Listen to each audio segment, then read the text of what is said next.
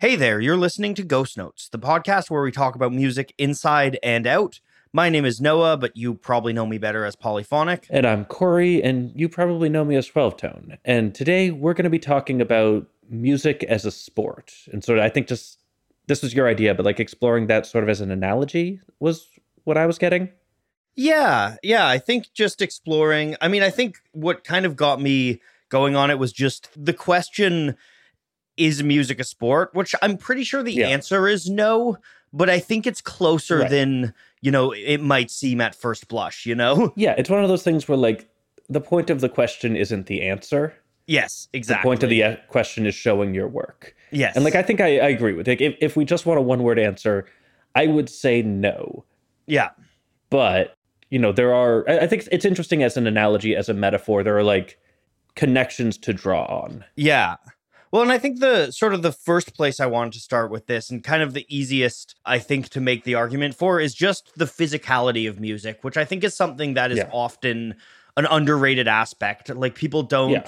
often appreciate that it is a, a very, very sort of physically demanding thing to do to play music, especially certain kinds of music at a high level. And when I say certain kinds of music, there's obviously like, you know, very technical jazz or metal or stuff like that, but it's also incredibly demanding to be in a punk band, you know, Yeah. because part of what punk music is is the energy, the dancing, the shouting, all of that, and that's also very physically demanding. yeah i mean you know to draw sports analogies like it's maybe the difference between being a runner and being a fencer where like yes. There's a lot of technical precision that goes into being a fencer but it's not as exhausting as trying to run a marathon Yeah. and like i recently i went to a concert and the lead singer was running around the stage for literally two full hours While singing too, which is well singing, well Yeah. singing, well maintaining like the breath control to hit pitches. If I have a conversation with someone while I'm walking up the stairs, I lose breath. So I don't know how people do that running around, Yeah. head banging. No, by the end of a Ghost Notes episode, I am exhausted. But yeah. we are the peak of human physical perfection though. So Yeah. I am currently running though. Just you can't hear the treadmill in the background. But yeah, I think both in terms of an endurance and in terms of a sort of physical precision, Yeah. there's a lot of stuff there that's really, really comparable. I mean, I think a lot of the physical precision in music, and maybe this is somewhere where there is a change when you're talking about a lot of instrument playing, is it's very sort of like precise Yeah. if you've done any sort of classical training at all, the first thing that they will teach you, or one of the first things that they'll teach you, is that your entire body is going into playing the instrument. Posture Yeah. is such an incredible thing. Whether that means, you know, if you're playing a brass or a woodwind instrument, you want a proper posture to be able to expel air and breathe best. You know, if you're playing a string instrument, you want to be able to stand in a way that, you know, makes it physically easier to play your instrument. So there is a it is a whole body thing, but generally the really sort of nitty-gritty is often kind of like your fingers or your mouth or you know those sorts of things that require a little more precision. Yeah, I mean, especially as a vocalist, this is a huge part of what you're doing. Like like you say, you learn very early on, even like I don't have a classical background, but even with a rock background, at least Yeah. for vocalists, they're very specific that your body is your instrument. And like you think about, you know, what you eat, you think about Yeah. how you exercise, you try and, you know, maintain a physical um Physical fitness. Yes, the fit. Yeah, God, that's a very easy word to find. Yeah. That was the one I was looking for. Yeah, you maintain a physical fitness, but that that makes it so that you can, you know, sing well and you can hit the notes that you want to hit with the right physical support for what you're trying to do in a way that, you know, you can't do if you're not thinking about those sorts of things.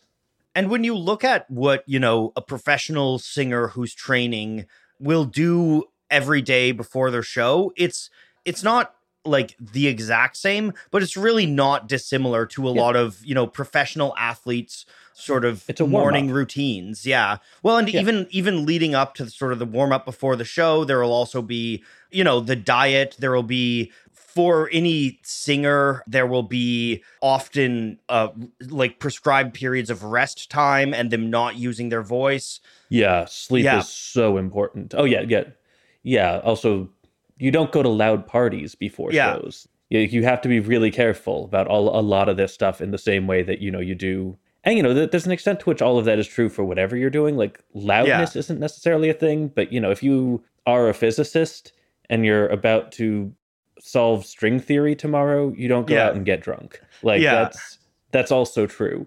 But like as a vocalist, especially, but if you go to a party where you have to talk too loud, then Yeah. Yeah. There's a certain sort of regimentation in a lot of elite athletes' kind of game day Yeah. routines where obviously there's stuff when you sort of get to the arena or get to the field or whatever, but there's also a whole sort of often they're very regimented in you know their breakfast they'll often have a nap at this time like all of this stuff for peak performance and that is just like the exact same as what a Yeah. whole lot of professional vocalists especially uh, one of the big things too that and maybe this is a place where it's a little different but one of the big things that you'll notice with like professional vocalists is a lot of what it grants it does grant performance capability but also one of the big things is it grants longevity and stamina Yeah. because touring is absolutely grueling Yeah, it, it's it's less about being the best in any particular thing. Where you know, like if you're training for, if you're like a professional rock climber, yeah uh, like competing at that level, like you really want to be performing at your best at the couple like high level competitions that happen per year. yeah Whereas I think a lot of you know, vocalist training and musician training in general, like we're focusing on vocalists because I think that's kind of the easiest analogy because their instrument is literally their body. Yeah. But the same thing is true for guitarists. The same thing is absolutely true for drummers. Like all Oh, of yeah. this is true. Really, what you're going for is consistency. yeah Like, and that's you know that's true for a lot of athletes too, right? That that's true for like you know professional baseball players. You know, Yeah. you play like I don't remember the exact number, but something 150, something like a a hundred to stupid two. number of games Cl- I think it's close to 200 games per season in like the major leagues. I think it's like 120 or something. But either way, it's ridiculous. Anyway, over 100 games a year. And in, in those, you know, you get a handful of at bats each time. And, and you have to make those count as much as you can. And you have to be really consistent about your output there. Like being able to hit one home run really, really, really well does not make you a great batter. And in the same sort of way, I think it's more of that sort of sport it, with like musicians. I think it's especially true of I think, you know, there's kind of a sort of career arc that just tends to go with, you know, human physicality that is very similar to where often when musicians first hit the scene, they really won't have these routines Yeah. and stuff like that and then, you know, they'll do a tour where they're partying too hard or something and completely blow out their voice and they'll learn real quickly ab- about how you need to how you need to do these Yeah. things and to the same degree like in the same way that elite athletes are often injuring themselves there's a lot Yeah. of injuries i mean i know just this year i had tickets to see doja cat and she couldn't end up touring because she ended up needing like vocal surgery uh, which was a very you know Yeah. it's, it's a pretty invasive surgery in, a, in the same way as a lot of athletes and it's a really will. risky surgery too like this is you know one of the things they've really stressed to us in college and like my vocal tech teachers and stuff was like if you get vocal nodes and you have to get them removed we have a surgery for that but there is no guarantee that your voice will still work the way it did Yeah. after. Yeah. Like it is so much safer to just never get vocal nodes and so do what you can to try to avoid that instead of you know taking risks and being like oh we'll just solve it sometime down the road with surgery. Yeah. Like you know no surgery is safe but like the vocal cords are very very delicate and it is very easy for tiny little mistakes and tiny little nicks and whatever to completely change how your voice works. Yeah. So and similar like you know with a lot of like athlete surgery stuff too where that's a similar sort of thing where you know if you need to get your elbow operated on you'll probably have a working elbow at the end of it. But like are you going to have a major league baseball pitcher's elbow? Yeah. Like Well, kind of to move on from the sort of physicality yeah. a little bit. I think that's something where, you know, when you when you look at the day to day and when you look at the comparison, the physicality might be one of the first ones you jump out. But something that's something that's interesting to me too is not a lot of people think of athletes this way, but athletes are huge technicians and gearheads. Yeah. You know, like they're so yeah. meticulous. I watch uh I watch a lot of hockey and like hockey players are about their sticks like guitarists are about their guitars. You know, they have even yeah. down to like they have certain sticks they'll swap out for a different moment in the game where something is, you know, different and yeah. at the same the same way that, you know, guitar techs and really instrumentalists, any instrumentalists have teams of techs and roadies and stuff like that to make it happen. You know, there's a whole yeah. equipment staff behind any major league sporting team whose job it is to do all of that stuff. And again, their day to day job looks very similar to that of a roadie. It's just sort of a yeah. you know different specialization. I mean, I think probably the the best analogy there is golf because like yes, yeah, you know, so much of golf strategy like and i say this as someone who doesn't watch golf who doesn't really like or understand the appeal of golf either from a playing or a watching perspective. Yeah. If I'm being 100% honest, apologies to golfers. But like, to my understanding, a lot of it is which club do you use? Yeah. And do you use like the nine iron or the seven iron? I don't know what the difference between those is. I'm not entirely sure they are both real golf clubs. No, but I've seen people talk about them in pop culture, so like I know I know nine iron. I have heard nine iron enough times. I assume there's a seven iron as well. Golfers, if I'm wrong, let me live with this fantasy. Let me have this. You only use the 12 tone serial iron. the sort of expertise that that requires uh, with maintenance yeah. of equipment, knowing your equipment, and then also to the other side, like you look at you look at NBA players who are you know known for the shoes they wear, right? Those become yeah. iconic. You know, like yeah, Michael Jordan's shoes, you know, Air Jordans are iconic in very much the same way as you know Slash's Les Paul or something like that. Yeah right? Yeah, yeah, and you you have like in that case you have like signature things that people will release and sell yes, after yeah. like particularly famous athletes or musicians who have a recognizable version of the thing. They will, you know, does Slash have like a custom Les Paul for sale? I know he plays one. I, I just I'm sure he has a line. I'm, but like those sorts of things happen all the time. I know that. Or one one that I know for sure, like like I know there's a Gibson Lucille, right? Like there's a Gibson yeah. BBC Lucille you can or BB King Lucille you can buy. Yeah. Not not not yeah. the British Broadcasting Corporation. yeah, they they don't play as much guitar. Uh, yeah. Yeah, certainly not as well as BB King. No, I, I would listen to BB King play the guitar over the entirety of the BBC together. I think a lot of these things are really interesting and fun because it's it's sort of just yeah. a again not to say that music and sports are the same, but it's they're two things no. where you don't see people drawing enough parallels in my mind because I think that they're both yeah. very similar in the way they operate both both as sort of individual professionals yeah. but also as the sort of how the wider industry as a whole sort of yeah. operates is very similar as well. Yeah, I mean I think this is sort of a side note but like one thing I remember from a conference that I went to at one point it was a paper that a guy gave about a thing he does in his like music classes where he'll do basically this where he'll pick a thing and be like let's draw a bunch of analogies between this and music. Yeah. Like, you know, if we do like music and cartography, what is yeah. a musical map? What is a musical compass? Like and and that's really cool. How do we do these things in ways that line up? And I think, you know, sports and music really complement each other in a lot of ways. Partly yeah. they're both sort of entertainment things. But like there's just there's a lot to be said there.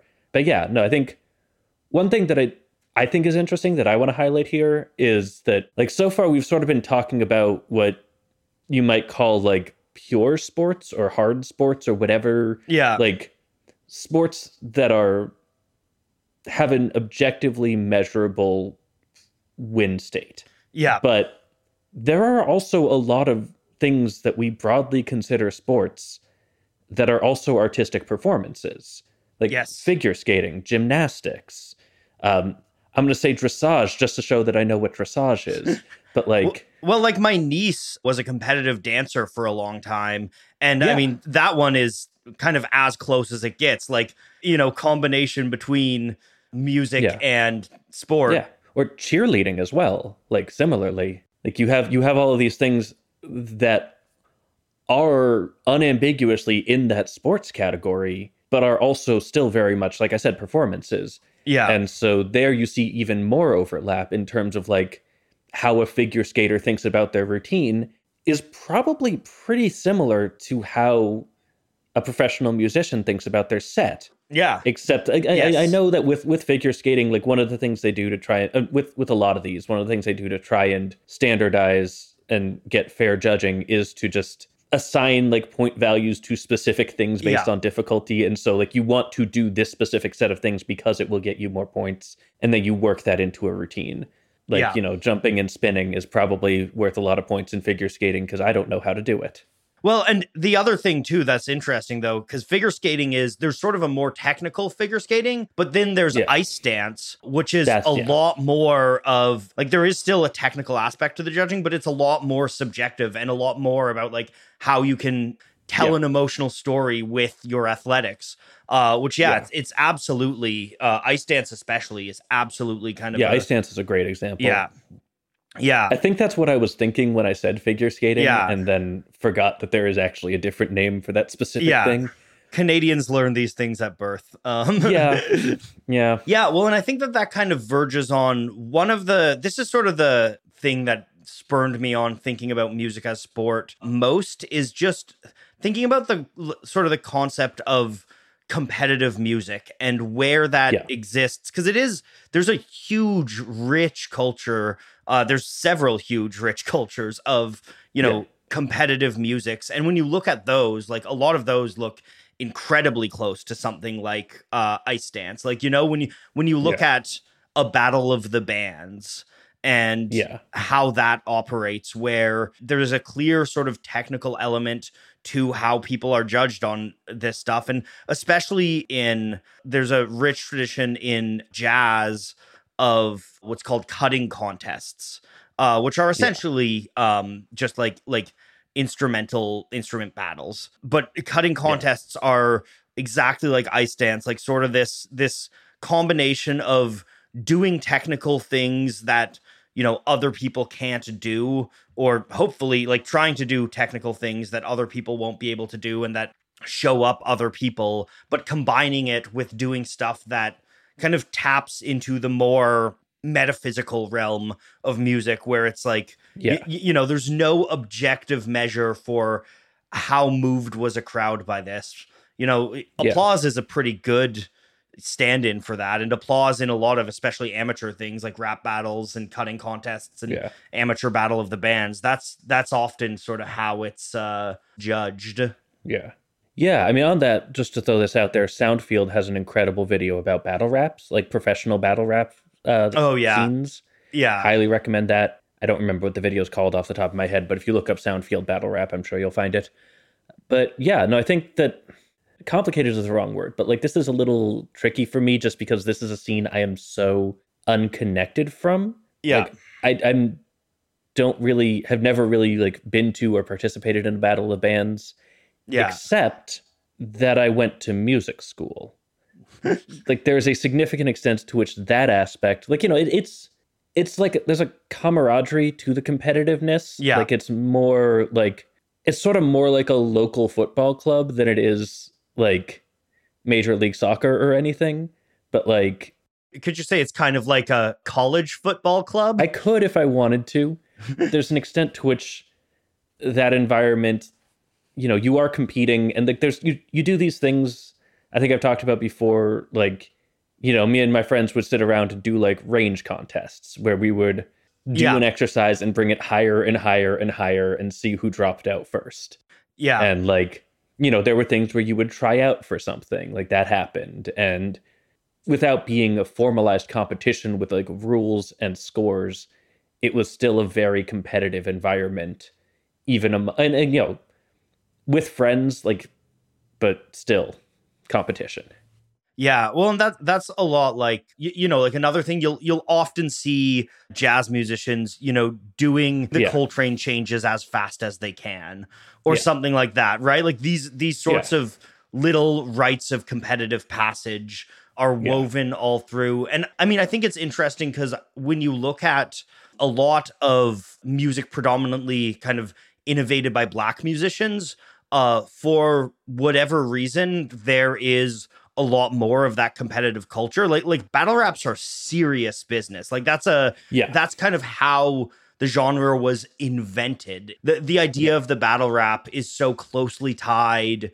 to hip hop in general, like to the degree that one of the one of the most monumental kind of moments in hip hop history is a battle rap between Grandmaster Flash and his Furious 5 and I forget what the other team was, but it was like this this kind of huge cultural moment in Harlem that was a really key moment in just the history of hip hop. And so yeah. much of hip hop came up through this sort of competitive field, a lot like a lot of early jazz did too. There's a lot yeah. of parallels there. And I think it's, you know, if there's any music that I, you know, I would say could be considered a sport, you know, like battle rap yeah. is is right there you know like it's yeah battle rap is near the top of the list if not at it yeah it's something that i could see i mean it would never happen but imagine like that at the olympics what would that look like yeah. I, I i mean i think the entire aesthetic and formalization of the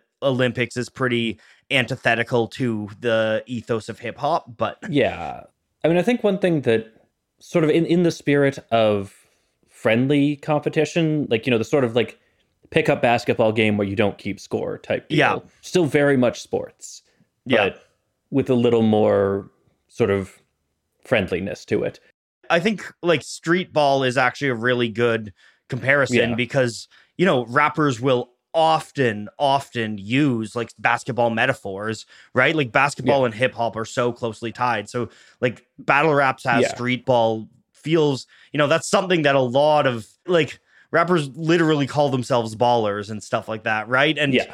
I I assume that's the etymological origin of that. I'm not sure, but I suspect so. I would have to look that up. Sort of another area that that pops up though, and this is probably predominantly in jazz, but you see it in rock, you see it in like all sorts of genres, is like trading solos. Yes, yeah, trading eights, trading six, yeah. Where like you and your friend again it's sort of again not keeping score but you know yeah in, in, like a jazz song where you're like trading eights for a little bit and you're just going back and forth. And there's there's an inherent sort of one-upsmanship to that. Yes. Where yeah. like you listen to what the other person did and it's like oh well check this out. And they're like oh well look at this. And yeah. you know there's no winner but you're still competing yeah well, and, and I think that that's something, I think that's something you see, especially with like trading solos and stuff. You see that a lot in metal when there's bands yeah. with multiple guitarists, especially. You know, you've yeah. got two people on the same instrument, ostensibly doing like Iron Maiden's whole career is built on just incredible guitarists trading solos and trying to one up each other. And yeah. so much of yeah. thrash, you know, Megadeth has some really, really incredible ones too. Yeah. And like I said, I, I think I think of it most naturally in sort of the jazz trading eight sense, but yeah, metal is a huge place where you see that as well, especially in like lacking a better name for it off of the top of my head, Steve Vai style metal. Yes, the G three yeah. crowd and stuff. Yeah, that that whole uh, Joe Satriani type deals as well. The whole point is you have a couple extremely talented guitarists who can just play the heck out of their instrument. Again, there's a camaraderie. Yeah. There's sort of like let's let's build something incredible together. But there's also definitely a bit that's like, check check me out. I'm I'm yeah. better than Joe Satriani. Look at this thing that I can do that I, I thought of that he didn't. There's ego there, and you know, in, in a way that can be fun. But yeah. yeah, there is also like a lot more formalized musical competition. Like when I was in high school in my hometown, there's a huge, huge music competition called like Capital City Music Fest, and it kind of brings in like like small jazz ensembles, big jazz ensembles, and orchestral groups from across the country. And you know, there's a panel of judge where judges where you are no, just a panel of judge, one judge. There's a panel of judge where it is very competitive and they'll give you, you know, they'll give you rank awards. And if you do well, you'll move yeah. on to higher levels of this stuff. And, you know, this stuff happens internationally and it's very much like being part yeah. of a team, you know, part of a team sport. There's a solid analogy to be drawn between like Eurovision and what is the the European Cup, the one that ah, what is that called? The the soccer one. There's a bunch, but I think the Euros is one. There's the Champions League. Yeah. I mean, FIFA's the World Cup. Yeah. I think I was thinking the Champions League. But like yeah, the World Cup uh, has people from all over the world. But I think I was thinking the Champions League. But yeah, it's sort of there's a significant analogy to be drawn there. Like each country yeah. has whatever selection process they have to determine who is the best person to send to Eurovision to maximize their chances of winning Eurovision. And then they send that person, and then there's and you know it's done by voting. It's done again to go back to like ice dancing or whatever as an analogy. It's done by yeah. selection because there are no objective measurements like there are in say soccer. But there's still it's very much treated as a competition. And there's also like and this is this is one thing that i think is potentially a very interesting analogy to be drawn with sport is local bias and interlocal rivalries. Yes. like you know i grew up in boston. Unfortunate. And one of the things we learned in boston ah well uh, but no, one of the things we learned in boston yeah. is that you hate the yankees. Like it's just you you just do and like to the best of my understanding, growing up, like this was not a thing that New Yorkers really learned in reverse. Like there, there was some rivalry there, but Boston hates yeah. New York way more than New York hates Boston. Uh, but like you, to this day, you can't go to a Red Sox game, like a, a home game at least, against any yep. team and not expect to hear a Yankees suck chant, regardless of if the yeah. Yankees are even in the state. Like that sort of thing is such an important part of Boston culture. And, you know, to an extent, like the Patriots as well. I never really cared that much about the Patriots, and a lot of my social group didn't either. Uh, but, like, you know, there's definitely plenty of yeah. Patriots loyalty in New England. But, like, you, similarly, like, you have Eurovision where you know, to an extent, if you're in, say, Sweden, you're yeah. you want the Swedish team to win, even if maybe you like someone else's song a little bit better. Uh, you're biased towards them, and similarly, like you know, in music, probably the most famous example is like the East Coast West Coast hip hop rivalry. Yeah, that's what I where, was thinking. Yeah, like in a lot of ways, there are stylistic differences between those two genres of hip hop. Yeah there's also stylistic differences between different sports teams. You know, sports teams have identities yeah. uh, that are often you, you know like like in hockey there's a lot of teams that have identities as sort of a kind of rougher beat 'em up team and yeah. then there's a lot of teams that have identities as a sort of smoother more finesse game you know like that's yeah the the identities i think the musical identities are you know easier to to hear and to pick out and sort of like if I play you yeah. a classic East Coast hip hop song and a classic West Coast hip hop song, you can tell me the difference. If I show you the roster of the Oakland A's versus the Toronto Blue Jays, yeah, it's a little harder to pick yeah. out from the thing what they're doing differently.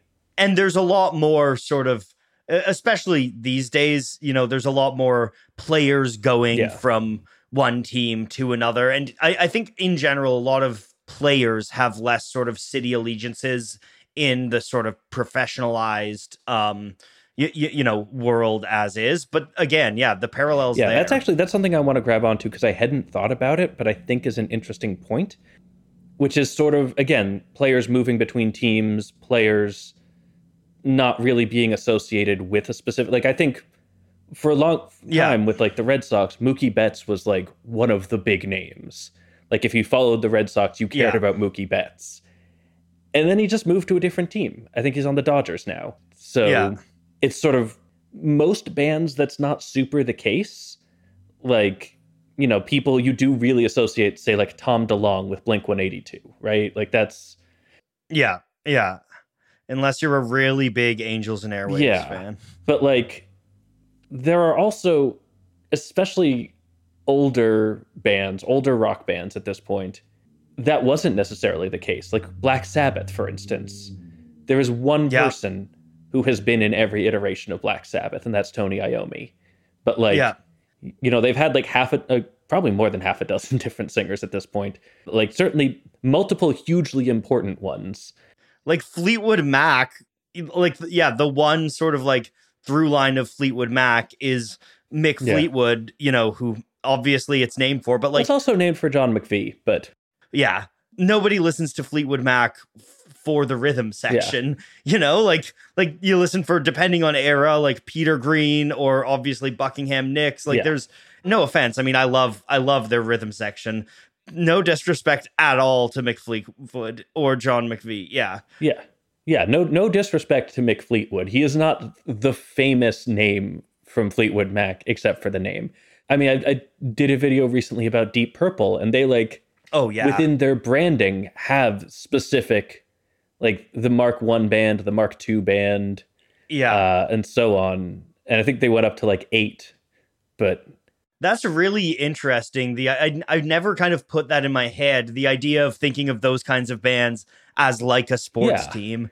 That's really interesting. Like I, again, it, it's not like a one to one analogy, but it's just such fun food for thought. Because yeah, if you think of like Tony Iommi as like the owner of Black Sabbath, which in a meaningful way he is, and you know, drafting players into his band, and like Jethro Tull, like by a like hugely is Ian Anderson and friends. And like again, I've said this before. Yeah. Martin Barre deserves to also be considered a central part of a Jethro Tull, but like so much of Jethro Tull has been a huge series, like a rotating cast of people behind Ian Anderson and to an extent Martin Barre, then it just just who was whoever made sense at the time. What, what's really interesting is when you look at the sort of sports team comparisons, jazz orchestras look a Yeah. lot like that, you know, where you've got the band leader who is sort of the owner slash Yeah. coach. Your Count Basie or whoever, yeah. You know, you've got Benny Goodman, you've got Duke Ellington, you've got, yeah, yeah, you know, any of those. And then you've got the sort of rotating cast of team that kind of goes around and comes and goes. And it's even like, there's even comparisons to like a team acquiring a superstar like it was it was a big deal when uh Louis Armstrong moved to New York for a while to play with the Fletcher Henderson Orchestra cuz Louis Armstrong uh Is Louis y- you know was yeah. King Oliver's yeah but yeah but he was he was King Oliver's like all-star you know he was he was that guy and then um you know he went with Fletcher Henderson and then he started the hot hot fives and you know the rest is all history but it, You know, it's sort of like taking my talent to Miami type story. yeah yeah it was such an interesting it it, it- is it is but- a moment that it's interesting when you frame that in the context Yeah. of a sports team. It's a it's a neat little analogy. Well, like again, as with all of this, it's not one to one, but like yeah. but you know you do have like you know auditions as like tryouts and ways to sort of and there's also you know this is maybe a stretch. I'm gonna throw it out there anyway but like a thing that gets talked about a lot in sports like circles is team cohesion and you know Yeah. play, chemistry. Chemistry. like you know especially like this was this is a big thing in like baseball between like pitchers and catchers is like you can have the Yeah. best catcher in the world and the best pitcher in the world but they got to work well together like otherwise Yeah. what are you doing and like the musical version of that is Yeah, the, the rhythm rhythm, section. section. like you really if your bassist isn't listening to your drummer they can both be incredible musicians but your band sucks. Yeah. Another one of these bands that you could almost look at as sort of like a franchise like this is the the red hot chili Yeah. peppers uh, because they've had such a diversity of people. But when they first when they first got chad smith they went through so many talented Yeah. drummers before they fla- found chad smith because they just couldn't find anybody who could jam well with flea because he is such a sort of distinct bassist. Yeah. No and like getting getting the right lineup of players that complement each other's strengths as well in terms of like getting along as people and like thinking well but also in terms Yeah. of just skill set like you're saying like it wasn't necessarily that you know chad smith was a better friend to flea than other drummers might have been Yeah. It was that he had an approach to drums and a skill set on the drums that made what he was doing work with what Flea was doing. And you know, like you like we were saying earlier, teams do have their own styles in ways that are often undercredited because they are trying to do the same goal. Like every baseball team is trying Yeah. to score more runs than they allow. But like football Yeah. is maybe a better analogy just because there's so many positions in football. But like you'll talk about teams having like a great offense and being a more offensive team and Yeah. like to compensate for not having as strong a defense or like really investing in defense and not having as strong an offense or whatever special teams do. N- no one tell me what special teams do. I don't care. Field goal, punt I, return. I don't care. No, kickoff. it's really important to me that you know I don't care. I just I just defied you.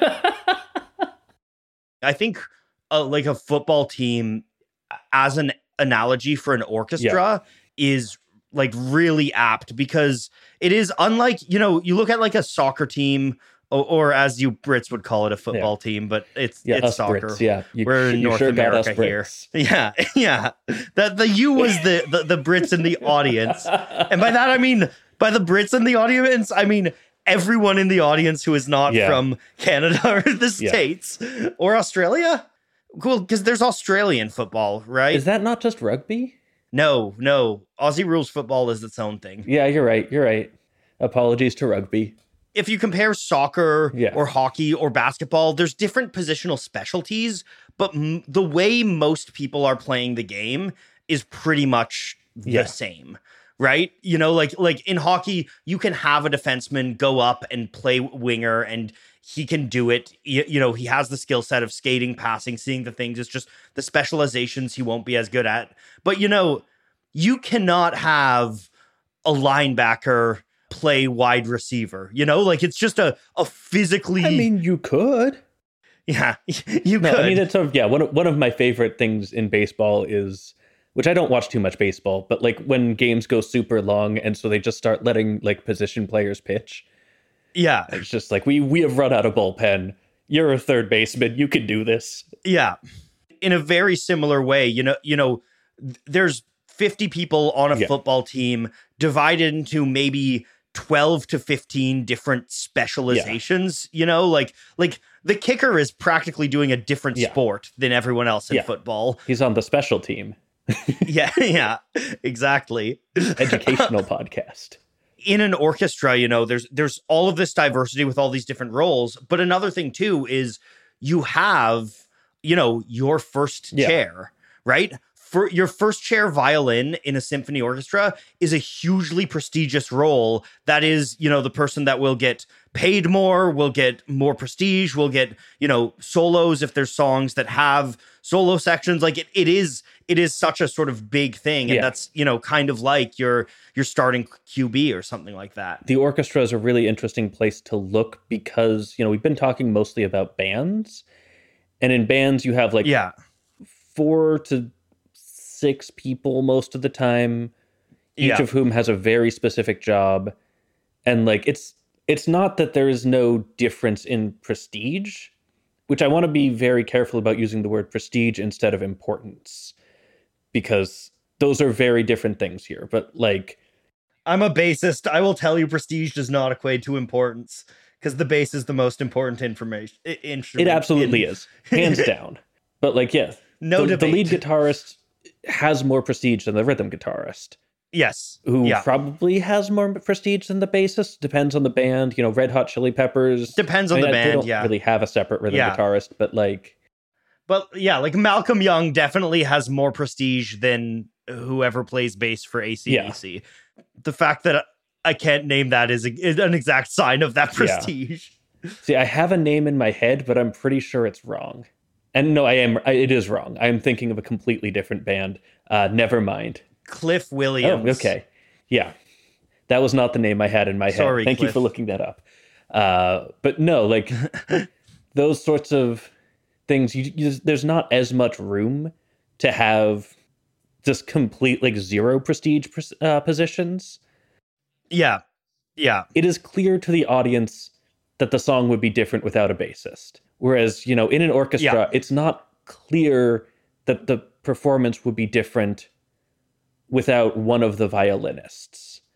And similarly, Yeah. like any given linebacker, any given play, who knows if they're making a difference? It can be hard to tell. Yeah. Yeah. But they're also you gotta have the linebackers. Like they're again, this is this is why I wanted to say prestige instead of importance, because like a football team that just doesn't send out any linebackers is going to Yeah. lose really hard. Well, and and, and yeah, like like I, I think a football team to an orchestra is a really Yeah. interesting comparison because there's also you know you know the kicker is kind of like you know those specialty percussionists who will come in and play like one or two percussion hits, but that's like an Yeah. enormous moment when that percussion hit is there. Like The cannon in the what is it, the 18 yeah, yeah, yeah, exactly. The canon, the 1812. 1812, that was it. I was thinking 1814, but yeah, Um, you're right, 1812. But yeah, the, the cannon player, for instance, like Yeah, and I mean, often like often these percussionists will have general like multi percussionist job, but not. uh, I mean, percussion, es- especially like big cur- percussion. Not every song needs timpanis, you know. But I strongly disagree. that's a that's a good it's a good point. I think every song could be improved Yeah. by timpanis.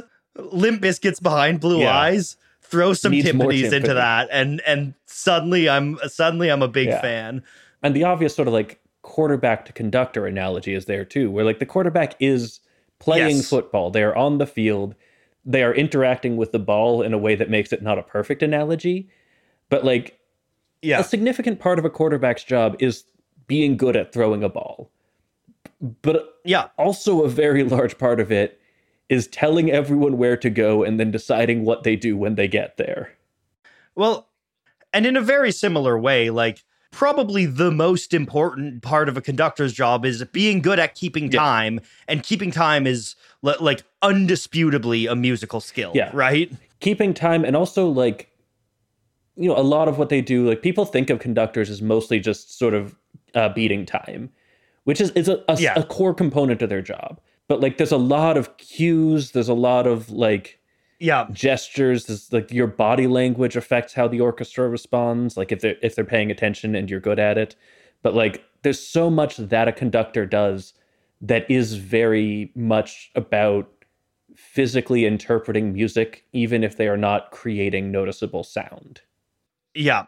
The other one for me that I was kind of thinking of the conductor as, and the QB is kind of interesting because the QB is very similar to like the coach and the play callers, right? The offensive Yeah. coordinator. But the conductor is also very much like the coach, right? Yeah. Where it's like, y- y- you know, the conductor during the quote unquote game, which is performance, is recognizing the ebbs and flows, is managing his players Yeah.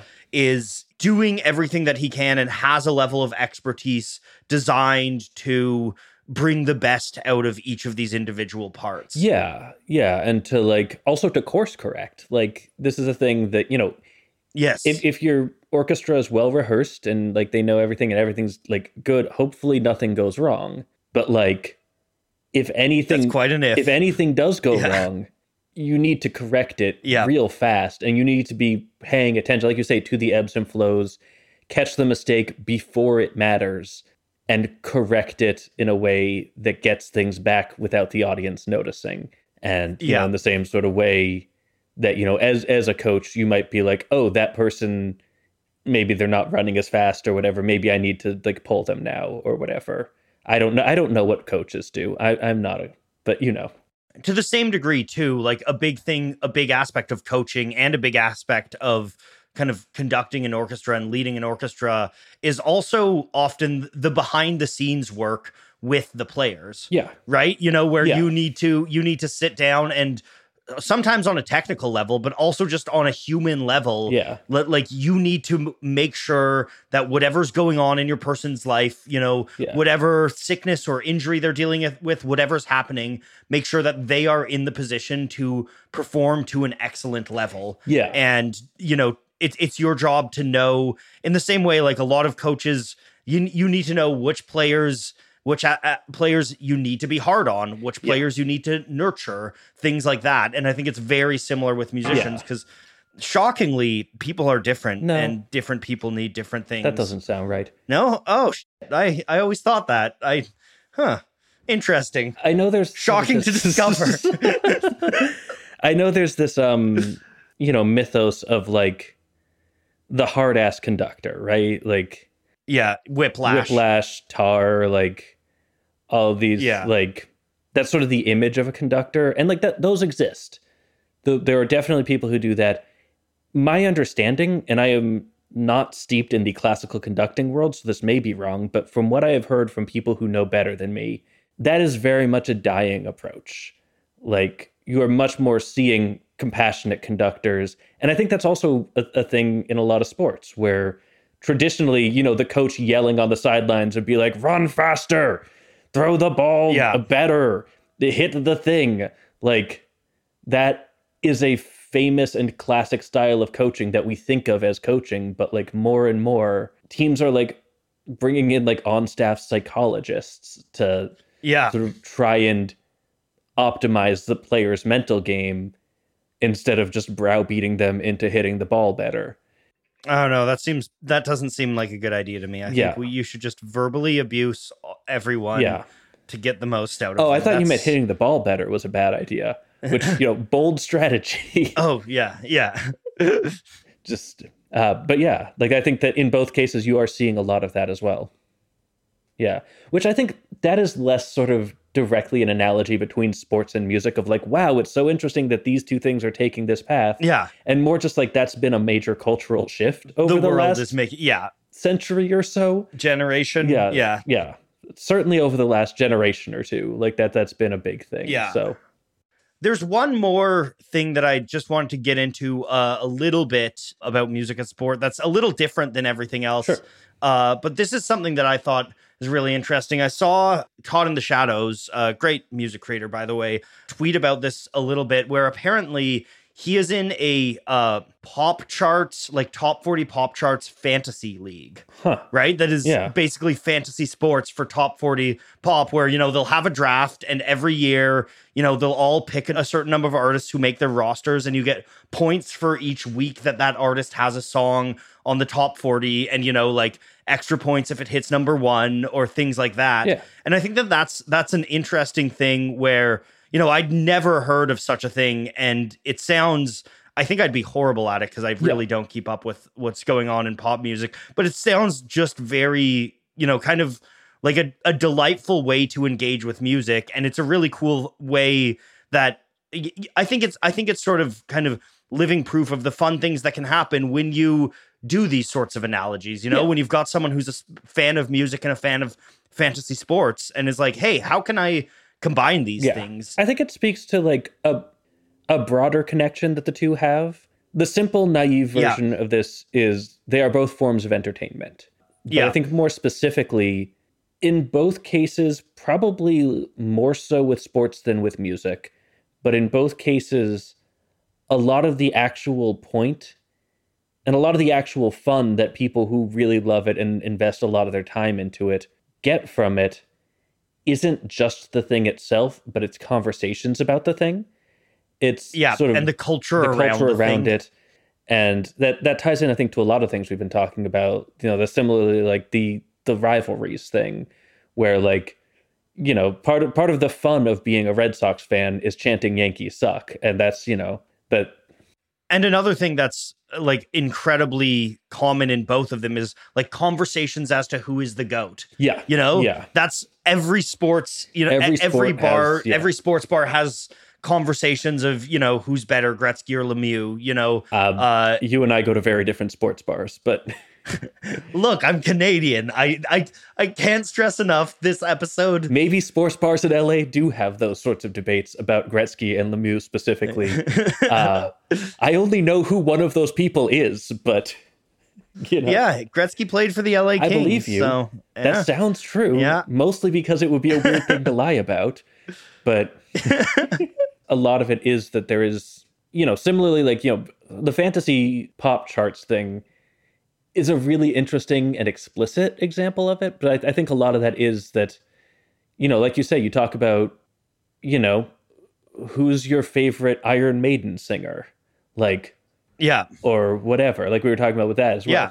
Or who's your favorite metal guitarist? You know, like yeah who's who's the or yeah who's the best metal guitarist and like a lot of a lot of that is sort of and again that's sort of harder to measure like a lot of the baseball stuff you will just like whip out stats but again like when you're looking at the greats when you're looking at people like two of my favorite hockey players Gretzky and Lemieux um like it's not like one of them is going to be better than the other at all the stats like and so you still you're having the question of like does it matter that this person had i'm going to use baseball stats because i don't know hockey stats but that this person had more rbis but this person was a better fielder or whatever i don't know Yeah.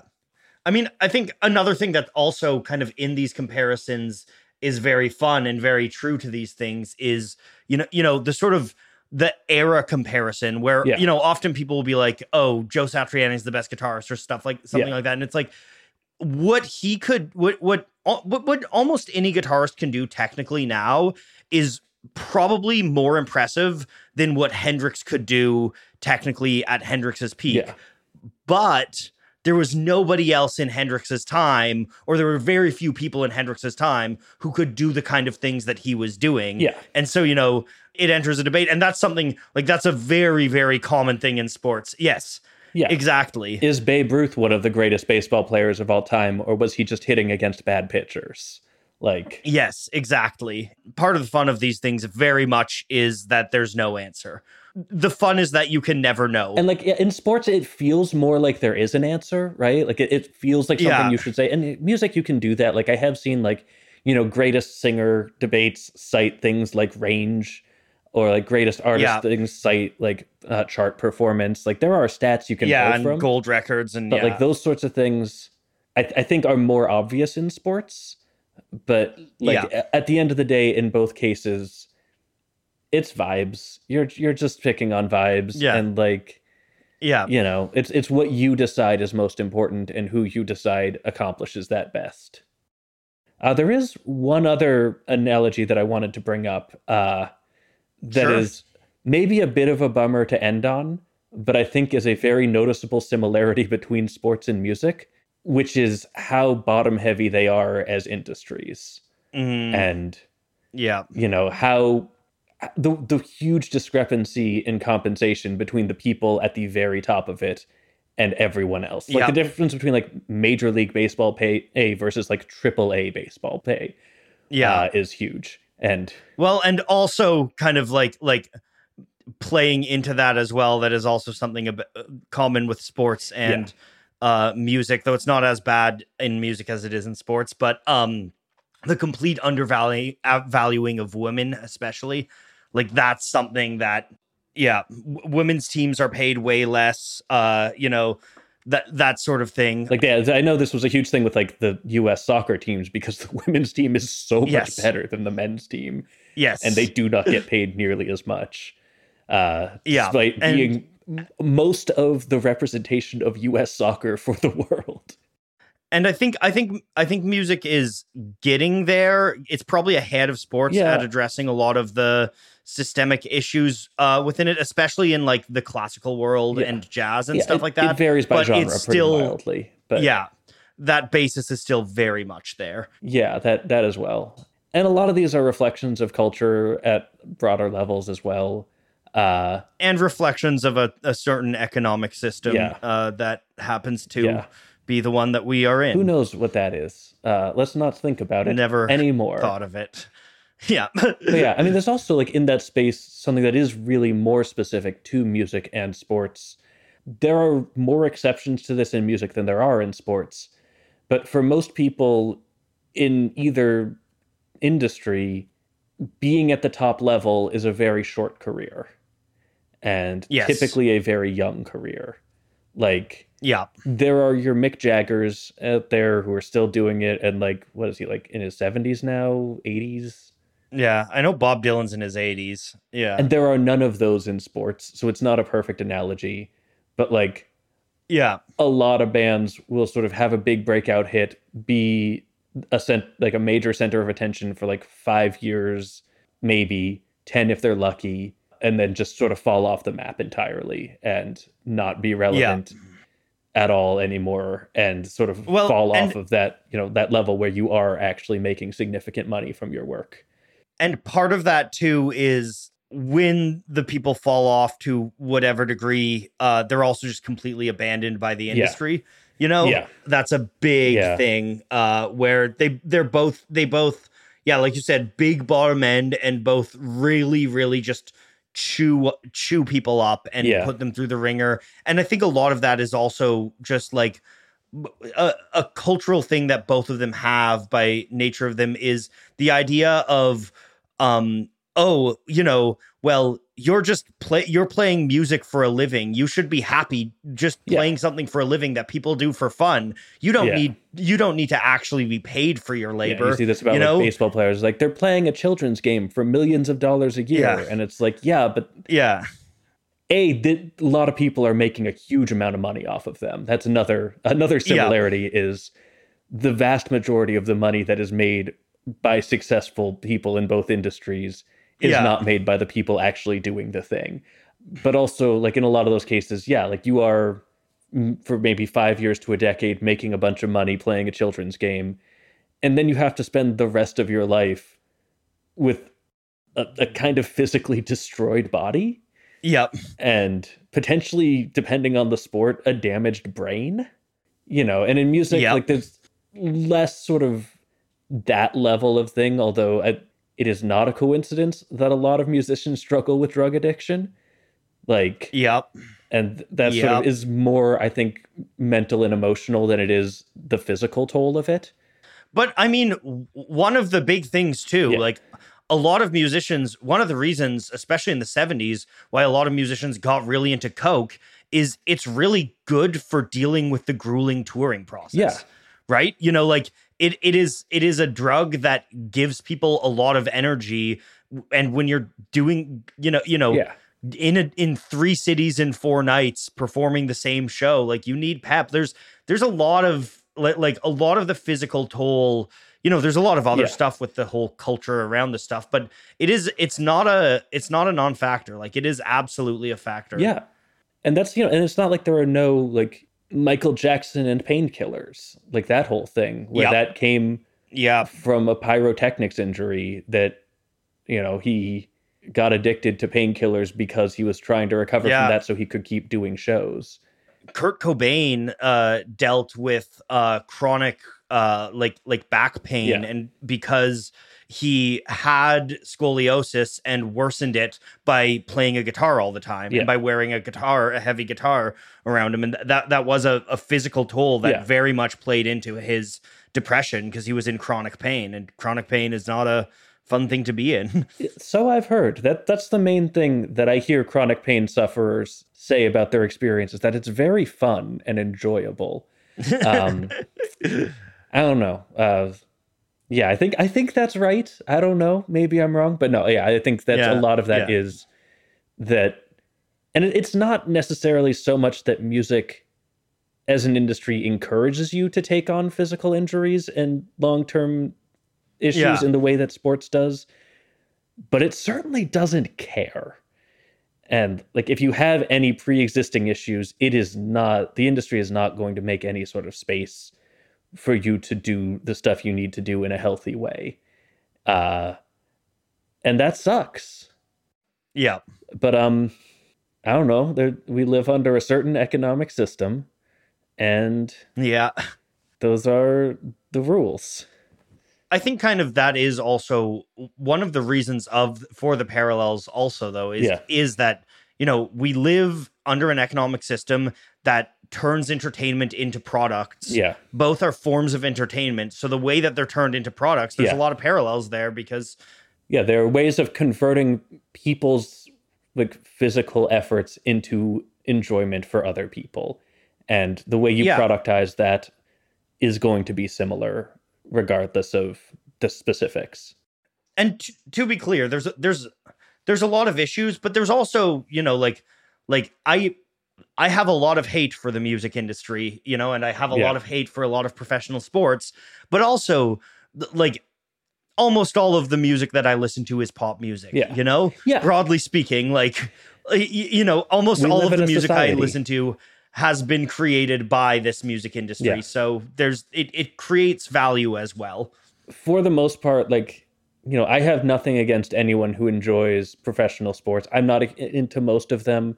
I do get a little iffy about football specifically. You are clearly such a hockey fan, though. Well, yeah, I do love uh, uh, my boys Gretzky and Lemieux, but um, yeah, uh, good job. Yeah, but like, you know, like I said, I, I have a little bit of an issue with football specifically because yeah, it tries really hard to pretend it's not a blood sport, and it is, uh, in a yeah. way that you know, like if you enjoy MMA, cool. People who get into MMA and do MMA fighting know that they're going to get punched in the head the head repeatedly. Like that that's what they're signing yeah. up for. They can make that decision with informed consent. Football tries really hard to pretend that's not what it's doing and that squicks yeah. me out. Uh, but like, and I don't yeah. put that on football fans. Like, I still don't think like you're a bad person for liking football, uh, and for knowing what special teams are. But like, you know, th- those sorts of things. Beyond that, like, you know, I don't think that the capitalist exploitation of baseball players makes people who watch baseball bad people. Uh, yes. Yeah. And so those, those sorts of things, I, I think that ultimately the actual except except Yankees fans, right? Yankees fans are bad people. Except Yankees fans. Yeah. The Yankees do suck.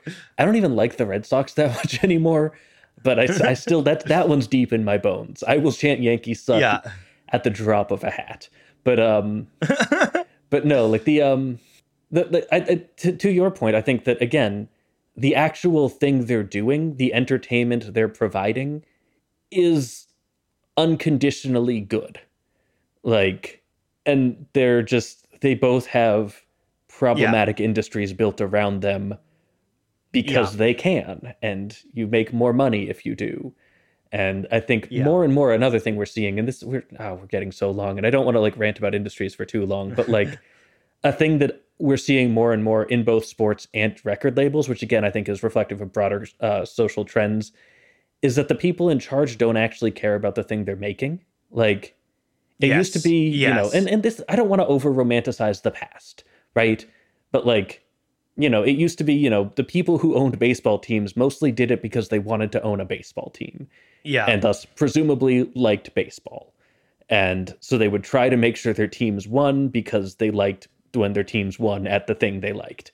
And that's way oversimplified. There's a lot of complications to that. I'm not going to get into it, but like that that sort of thing, there was a general assumption that if you owned a baseball team, you liked baseball. And same with record labels. Like the people who did that yeah you know they were maybe former A&R people they were former musicians they were at least people who really loved music uh, and more and more I think that is becoming not the case and you see people who yeah. are just career executives and CEOs or whatever who are purchasing a baseball team or whatever to because they can find a way to profit off of it and like it's not like this is sort of I think why this is why a lot of people that I know fell off of the Red Sox is because the guy who bought them, I forget his name. I like I don't follow baseball that closely, but like a lot of people, yeah. like the people I like know and like who do follow it much more closely, look at this guy and are like, he does not like baseball and he does not care if this team wins. Like, yeah, he is not interested in putting forth a good baseball team in an attempt to win games. And that makes it really hard to actually care about what the Red Sox do. Yeah, and that is incredibly true of a lot of record labels. Yeah. Yeah, the people in charge these days, which again, I, I don't want to over romanticize the past. It's not like it used to be a great system where everyone just loved music and made like ran record labels for the love of the game. Like, yeah, they were still looking for profit and running a business. But there was also an extent to which there was an understanding that the goal was to make good music I think it's easy going down this route to be like, yeah. and now pop music is bad, or and now pop music is boring. Yeah, and I don't think that's true either. The big thing is that the the people doing the sport and the people making the music, yeah. have always and will always remain the same, which is like like yeah. you know incredible humans doing really cool stuff. Yeah. The people who become NFL quarterbacks really want to be really good at being yeah. quarterbacks. You know, when the people at the top don't care about the music as it were yeah. or the sport like it it really what it does is, is, it it directly harms the people that care about the music you know because yeah. i think there's just as many people making good music as there ever has been, there are way less people making a living off of making good music, you know, proportionally speaking. Yeah. And you know, that's kind of a bummer to Yeah. end uh, this fun little exploration of an interesting set of analogies on. Uh, but But it's what we did. it's what it's, it's the choice we made. Bye. I was considering just ending it there. That would be a good bit.